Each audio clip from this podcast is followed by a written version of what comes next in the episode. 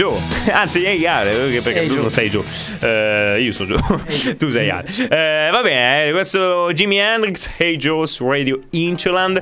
Quindi ricapitolando, questo è devi giustificarlo. Quindi uh, la, diciamo, la band speciale, super speciale di Ale, fino ad ora abbiamo detto che è Bonham, Bonham con Victoria De Angelis, la bassista di Maneskin sul palco e aggiungiamo eh, e Jimi Hendrix. E ora, così, mi direte, uno, uno così. Non so direte, se lo conosci. Ma scusate, mica una delle regole era non fare una cozzaglia, ma vi posso giustificare, la cosa secondo me non sarebbe una cozzaglia di gente che non c'entra nulla l'una con l'altra, perché in realtà potrebbero spaccare davvero tanto, perché. Hendrix è un ottimo chitarrista, non è uno di quei beh, chitarristi, beh, è, un, sì, è, un ottimo, è, non so, sì, è, eh, ho sentito che è nel senso, nel senso che comunque sia non è uno di quei chitarristi che rende il brano solo sulla chitarra, è comunque sia un chitarrista mm. che, sa, sì, eh, che sa stare in una band, perché comunque si ha radici blues e questo si sente.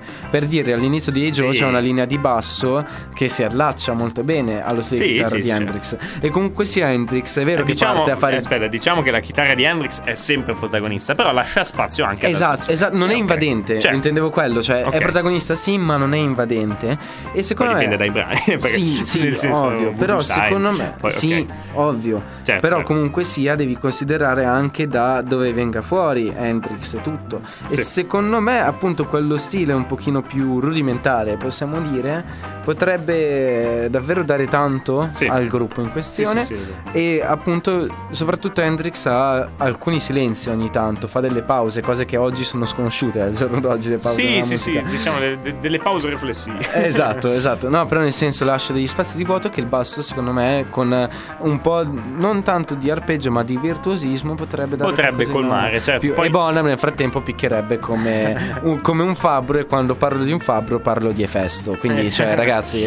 Eh, quindi eh, immaginatevi proprio questo brano che abbiamo sì, fatto io... sentire Joe eh, sarebbe interessante eh, esatto io, io, io, da, ho pensato, io, ho pensato molto al, al, live cioè a puntare molto sì. sul live e una presenza come Hendrix e Vic secondo me cioè, sarebbe davvero incredibile sul palco e anche Bonham dal vivo era impeccabile. Sì, sì, quindi, sì assolutamente.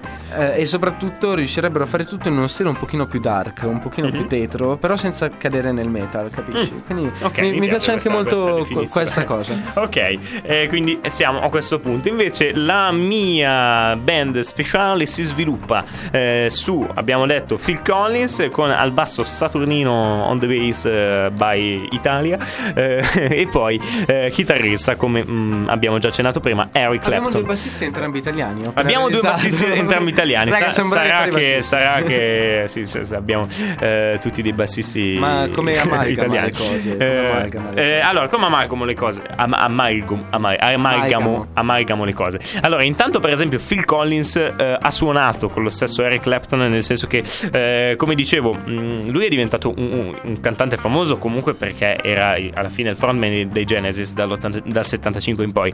Eh, solo che rimaneva comunque un batterista eh, molto dotato, eh, per cui mh, aveva inventato eh, praticamente il, il, come si chiama, il gate snare, eh, gated snare l'ha inventato lui, quindi praticamente quello snare, quel, adesso parlo in, più tecnico però solo per poco tempo, quello snare in più che viene aggiunto che rende molto un effetto quasi pop, però nei, nei Genesis non, non, si può parlare ancora di pop, si parla di progressive rock, no? di, di, di, psichedelico, eh, quindi è un po', un po', più questo stile. Eh, comunque, eh, appunto, Col- eh, Collins eh, suona con eh, Clapton in Bane the Sun, appunto l'album, l'album, da solista di Clapton dell'85.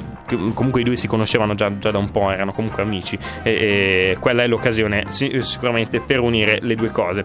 Eric Clapton, ehm, diciamo che ha iniziato un po' eh, con eh, la band gli, eh, gli Yard, eh, Yardbirds. Eh, Yardbirds che non è che sono durati tanto di per sé, però hanno dato i natali a tre dei chitarristi più grandi della storia del rock. Eric Clapton, Jimmy Page delle Zeppelin e anche eh, Jeff Beck, eh, che appunto eh, ricordiamo oggi in particolare perché è venuto a mancare proprio questa settimana. Eh, quindi diciamo eh, c'è anche questo eh, legame eh, amico, amico-nemico, no? diciamo questo legame amico-nemico tra, eh, tra Clapton e... Sì, no, non è rivalità, eh, c'è un, c'è, un, po' di legame, ma in realtà mh, mm, cioè, si parla poi di stili differenti, quindi è difficile parlare di rivalità. No? Clapton era molto più sul blues, motivo per cui poi deve abbandonare gli Yardbirds che, che, con cui ha iniziato perché non riusciva a trovare il suo spazio blues. No? Allora ehm, esce, comincia a fare le sue esperienze, poi avrà eh, dei problemi con la droga, ma riuscirà a risollevarsi mm, principalmente grazie alla musica eh, e grazie ad un live da cui sentiremo poi eh, la, ehm, eh, un estratto adesso, l'estratto di Laila in, in live acustico, un live eh, che poi sancisce la ehm, la registrazione del suo album Unplugged ehm, per MTV eh, dove lui suona praticamente tutti i suoi, i suoi, successi in una versione Unplugged che fa venire fuori proprio il suo stile blues quello, quello potente per cui noi diciamo questo è veramente Eric Clapton quindi sicuramente questo è un tratto distintivo allora io voglio andare più su un, più un rock blues possiamo dire no? eh, in parte Phil Collins eh, ha già collaborato, collaborato, con Clapton quindi ci può essere questo tipo di eh, questo tipo di, di, di legame, di, di, alchimia e poi Saturnino invece che è un, un basso molto, eh, molto, flessibile, molto, molto coltellino svizzero, sì, no? perché lì, con, Giovanotti, più... con, Giovanotti, ha suonato tutto, lì, okay? Giovanotti ha provato più, tutto. Lì c'è più barriera linguistica, diciamo. Sì, ecco, la barriera linguistica però lasciamo stare perché è tutto ideale. Adesso vedrete poi invece il, il vocalist chi è effettivamente, perché se alla chitarra abbiamo lui, eh, vi immaginate alla voce eh, se si può solo salire dire cosa, a che cosa si può arrivare.